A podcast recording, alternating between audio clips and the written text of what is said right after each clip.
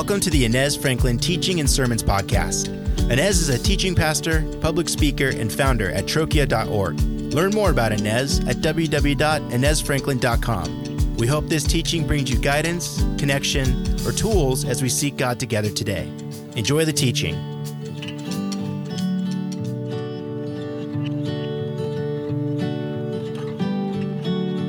Who wants to talk about judgment?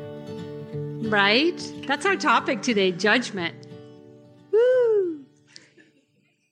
I get it. It's you know, it's one of the reasons why so many people do not like Christians and why so many people won't even step foot in a church, because they have this sense that, you know what, Christians, for the most part, are judgmental people.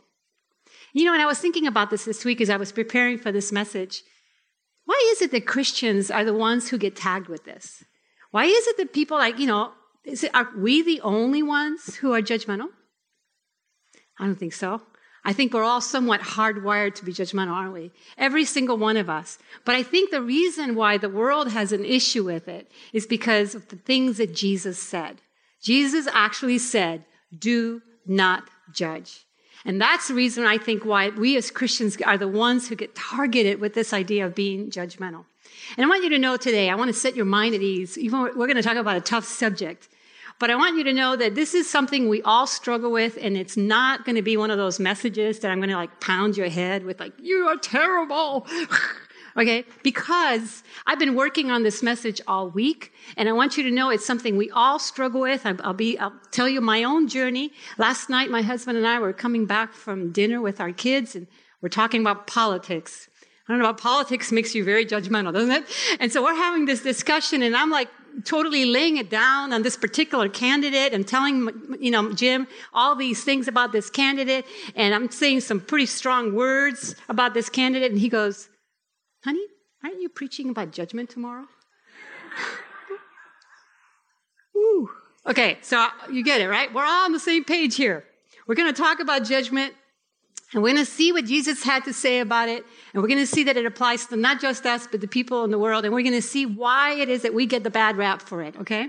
So if you have your Bibles, go, if you would, to Luke chapter 6. Luke chapter 6. We're going to look at the one sermon that Jesus gives. It's always a dangerous thing for a preacher to preach on a sermon that Jesus gave. How can I possibly add to his words, right? But we're going to look at a portion of his sermon when he talks about this concept of do not judge. You know, we see in Scripture that Jesus did say, do not judge. It's the thing that we all memorize. It's the people that are not even Christians, never read the Bible, ever pick up the Bible, and yet they know this passage, don't they? But what we're going to see today is that's not all that Jesus said. We're going to read it, and you're going to see that there's not a period after do not judge. There's actually a whole lot of things that Jesus says about judging that give that more meaning and more context that we often give it. So let's read a few passages together. Do not judge, and you will not be judged. Do not condemn, and you will not be condemned. Forgive, and you will be forgiven. Give, and it will be given to you. A good measure, pressed down, shaken together, and running over, will be poured into your lap. For the measure you use, it will be measured to you. There they are, 3 words, blunt, absolute, do not judge. And so this is one of those passages where we're going to be hitting with these strong words of Jesus. And it's the reason why so many people get upset with us. I don't know how many times you've heard people say, how can you say something about my actions, about my lifestyle, about my choices? Doesn't Jesus say somewhere in your Bible, do not judge? There are the words. He did say those. And how are we to respond? Does that mean that we can't have an opinion, that we can't form any kind of judgment?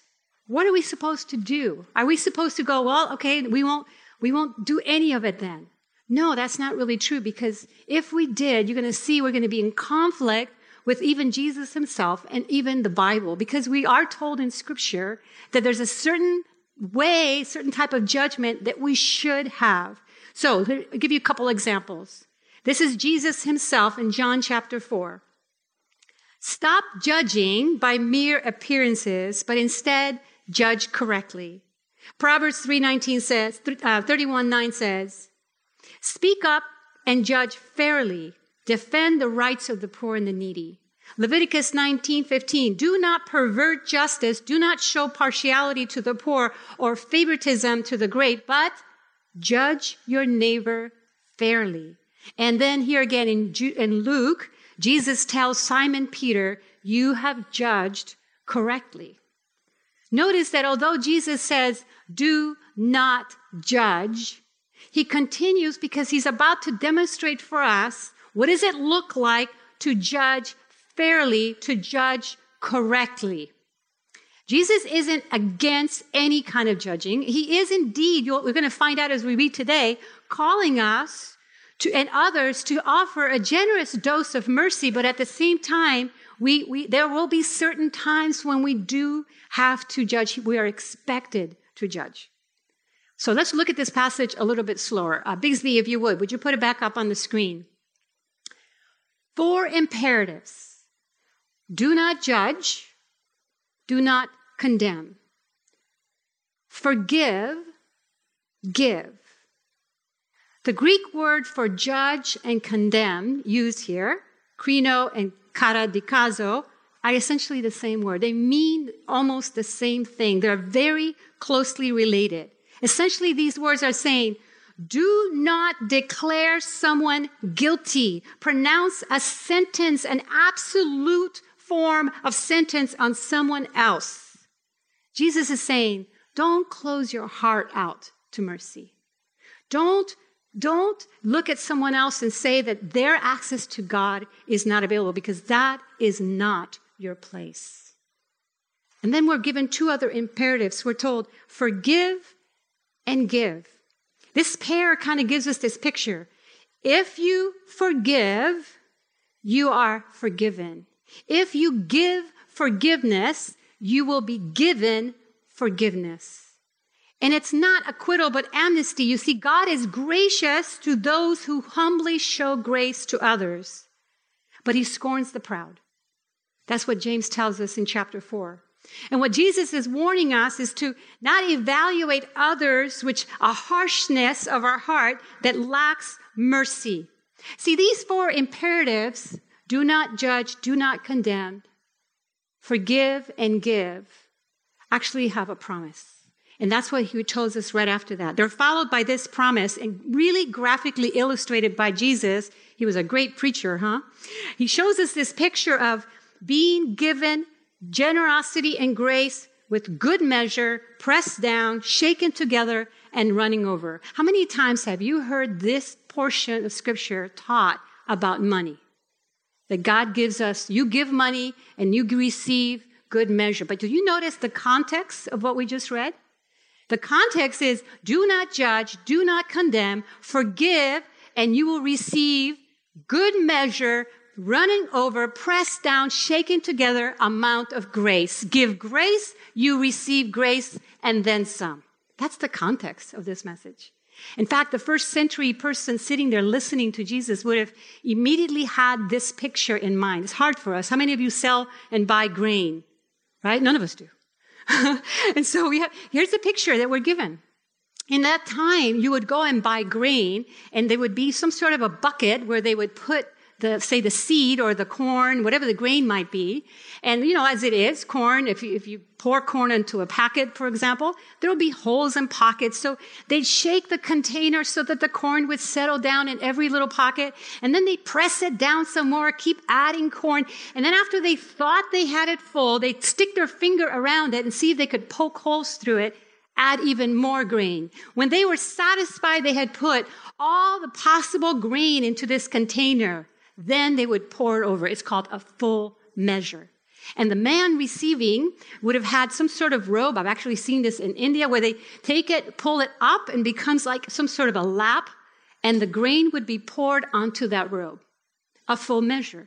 So here we have this picture of when we forgive, when we offer forgiveness, when we offer grace, we are given grace.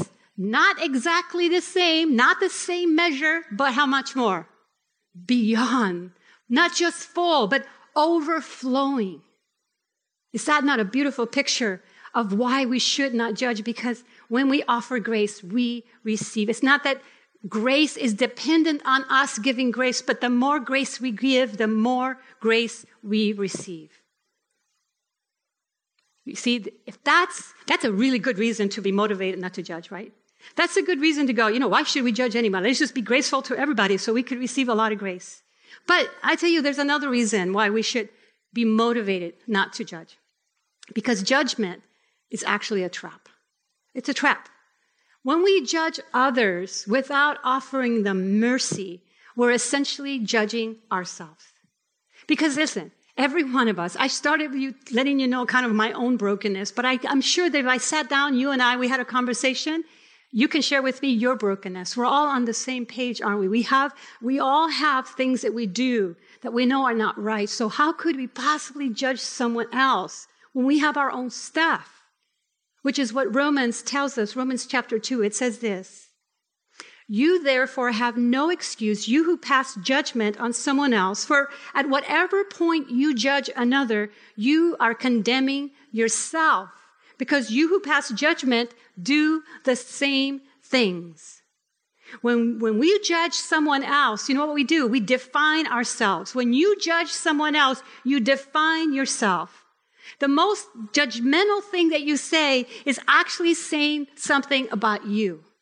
And I totally get this. I'm Puerto Rican, and I grew up in a Latin culture, and I saw a lot of men be unfaithful to their wives, so I made a decision that when I got married, I was not going to marry a Latino. Because I had lumped all those men in one category, men who were unfaithful, men who would cause divorce. And that to me was like my rule, my judgment towards all Latino men. And years later, I ended up in a divorce. Not once, but twice. Years later, I end up committing adultery. Now, does that not come back at you and slap? All my judgment towards someone else, I did the very things I was accusing them of doing. And then I realized, when I was judging, I was revealing something about myself. Somehow I thought I was above that, and I had the right to judge someone else. When we judge someone else, we're essentially judging ourselves. And here's the thing.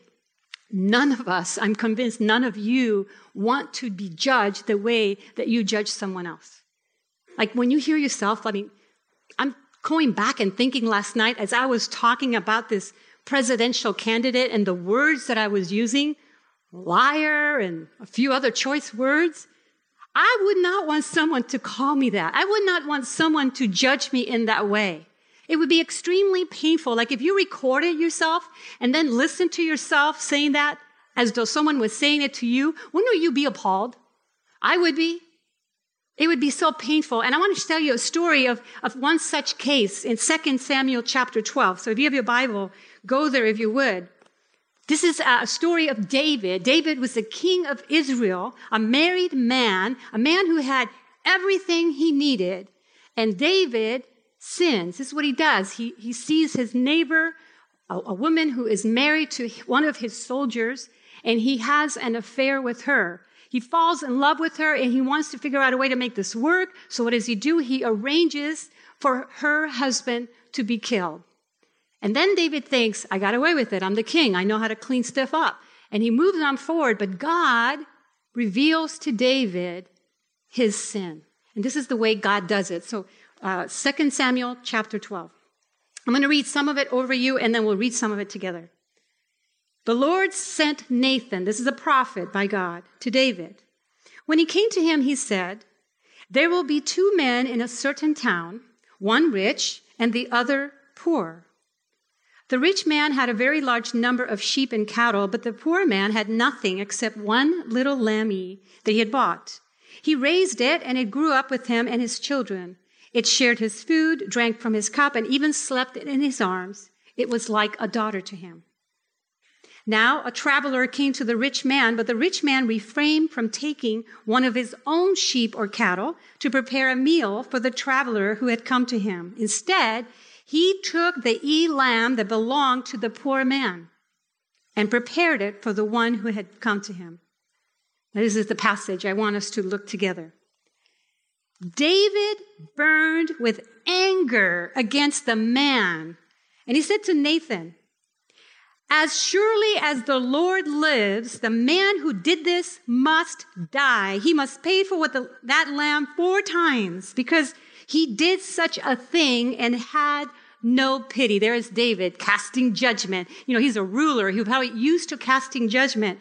And he's thinking, yeah, let this be done to that man. Could you imagine David's face when Nathan said to him, "You are that man. You are that man." You see, when we recognize our own brokenness, it's overwhelming, which is why it's believed that David wrote Psalm 51 in a moment such as this, when all of a sudden his brokenness was right in front of him and he couldn't deny it. Look at the words that he writes. "Have mercy on me, God, according to your unfailing love, according to your great compassion. Blot out my transgressions, wash away all my iniquity, and cleanse me from my sin. For I know my transgressions, and my sin is always before me. Against you, only you, I have sinned and done what is evil in your sight. So you are right in your verdict and justified when you judge. Create in me a pure heart, O Lord, and renew a steadfast spirit within me." You see, David turns from an outward judgment to someone else, internal to his heart. He recognizes the problem is right here with me. He recognizes that out of the heart comes those judgments, and therefore it is in the heart that we need to do the repair. Proverbs 4:23 says this, "Above all else, guard your heart, for everything you do flows from it." I hope if you have your Bible with you, you'll underline that passage. Guard your heart. You see, unlike Jesus, we cannot see the heart of someone else. When we judge someone, we may not have all the information. We may not know exactly the motivation of that other person. But listen, we know what's going on in our hearts. Wouldn't you agree that you have no clue what's happening elsewhere? But hey, we all know ourselves. We all know the kinds of thoughts, the kind of things, and the kind of things we say, and the things we do. And therefore, we must guard and look inwardly. The whole purpose of Jesus saying, "Do not judge, do not condemn, forgive, give." The whole reason for the sermon is take a second and look into your heart. This is not a sermon, by the way, for you to be thinking, you know, Susie needs to hear the sermon. She has an issue with judgment. Oh, I'm totally thinking about so-and-so. Yeah, he has a problem with that. No. This is a sermon for us, each and every one of us, to examine our hearts. Because what we need to look when we go into our hearts is, do we have an accurate view of who the true judge is? Look what James tells us in chapter 4, verse 12. There's only one lawgiver and judge, the one who is able to save and destroy. But you, who are you to judge your neighbor? There's only one. And when we put ourselves our hearts in the right place, recalibrated towards there's only one judge, we have no place in that judgment seat, everything changes. I want to show you a quick video. I don't know if you saw the Bible Epic series. Anybody saw the Bible Epic series on TV? Okay, you didn't, so this is good. It's not a spoiler. But here's the thing, you know, they make these movies, they go through the Bible and they make these movies, which I love it because I personally love movies, but they don't follow scripture exactly the way it is, which really is a pet peeve of mine. I'm thinking, it's right there in writing. Can't you just like tell them to say the same thing? So there's a little creative license here, all right? I'm going to just be a disclaimer. But I want you to watch it, not with that in mind. I want you to watch it and try to find yourself in the story. This is out of John chapter 8. It's a story of a woman who's caught in adultery. And she's brought to the Pharisees, the religious leaders, who had a law on what to do with women such like these. There was a judgment that they would have towards her. They, in turn, bring her to Jesus and ask him to cast judgment on her. Here's the one the real judge, the one that can condemn. We want to watch what he does. I wonder, do you connect with the woman in the story? Do you connect with the Pharisees? Do you connect with Jesus? Do you connect with the people watching? Find yourself in the story. See where you are today. Check this out. Do you notice how the Pharisee kept his rock? Who did you relate to? Did you relate to the woman caught in the sin and yet given a lavish amount of mercy? Did you find yourself maybe today, gosh, I'm the Pharisee, or maybe the bystander trying to figure it all out?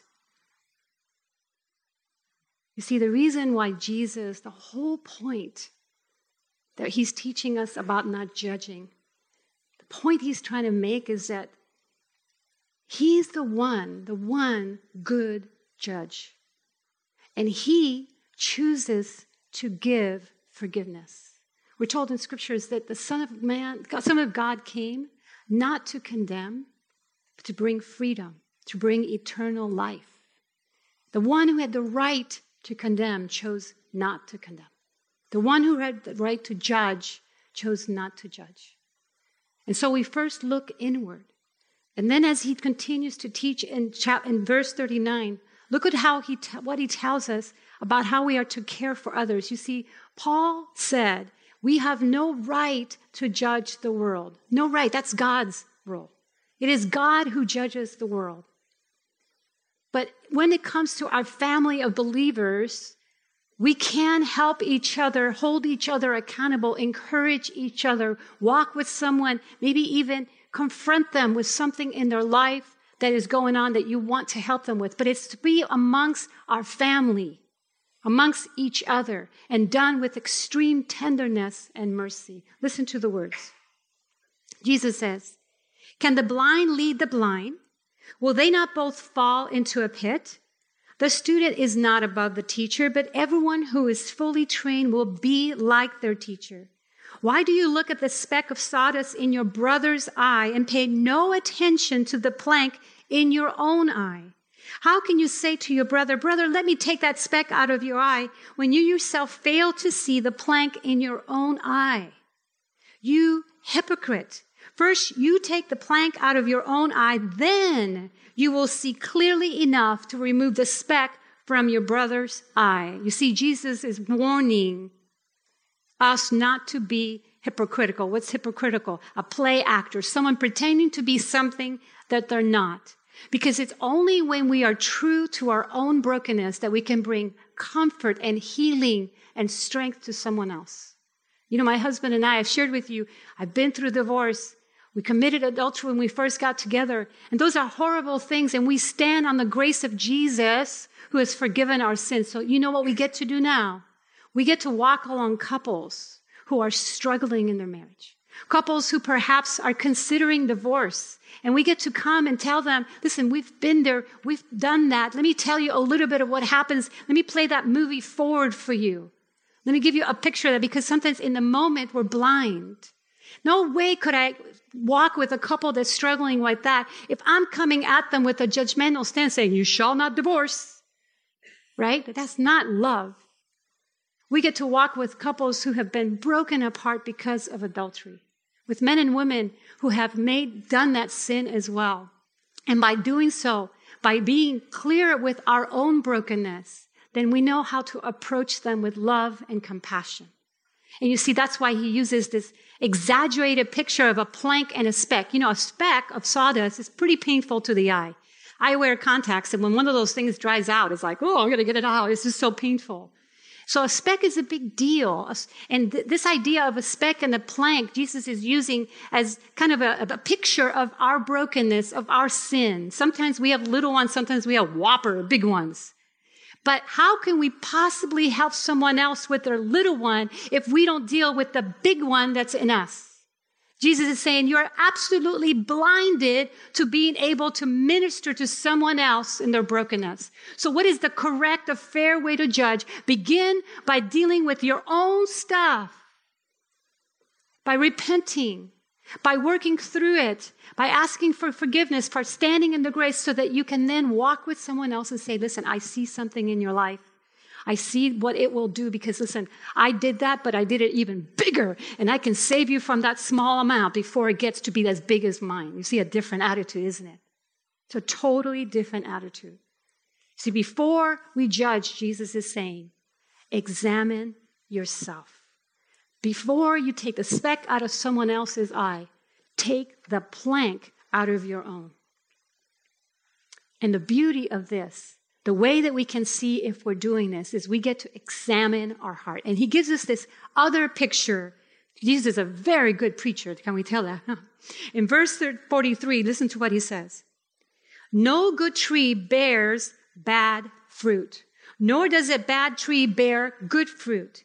Each tree is recognized by its own fruit. People do not pick figs from thorn bushes or grapes from briars. A good man brings good things out of the good stored in his heart, and an evil one brings evil things out of the evil stored in his heart. For the mouth speaks what the heart is full of. So you see the importance of doing self-examination, looking deep into our hearts to know how it is that we're doing this. So you see what Jesus is saying. Take a look at your life. Maybe for you today, the rest of the day, or this week. Watch the fruit that comes out of your heart. Are you being critical? Are you saying judgmental things about another? Are you being judgmental towards someone else that you shouldn't be because you do the same things? That's the fruit of what's in your heart. And therefore, I urge you, brothers and sisters, to go back to this passage and remember, recalibrate your heart to who the real judge is. And remember that when you extend grace and mercy, it's returned to you a whole lot more. To be encouraged. Jesus is saying, listen, put your hater at the door. Instead, put on love. And you know why? Because mercy is a beautiful thing. When you see mercy displayed for someone else, it's one of the most beautiful, powerful, inspirational things. Thank you again for listening.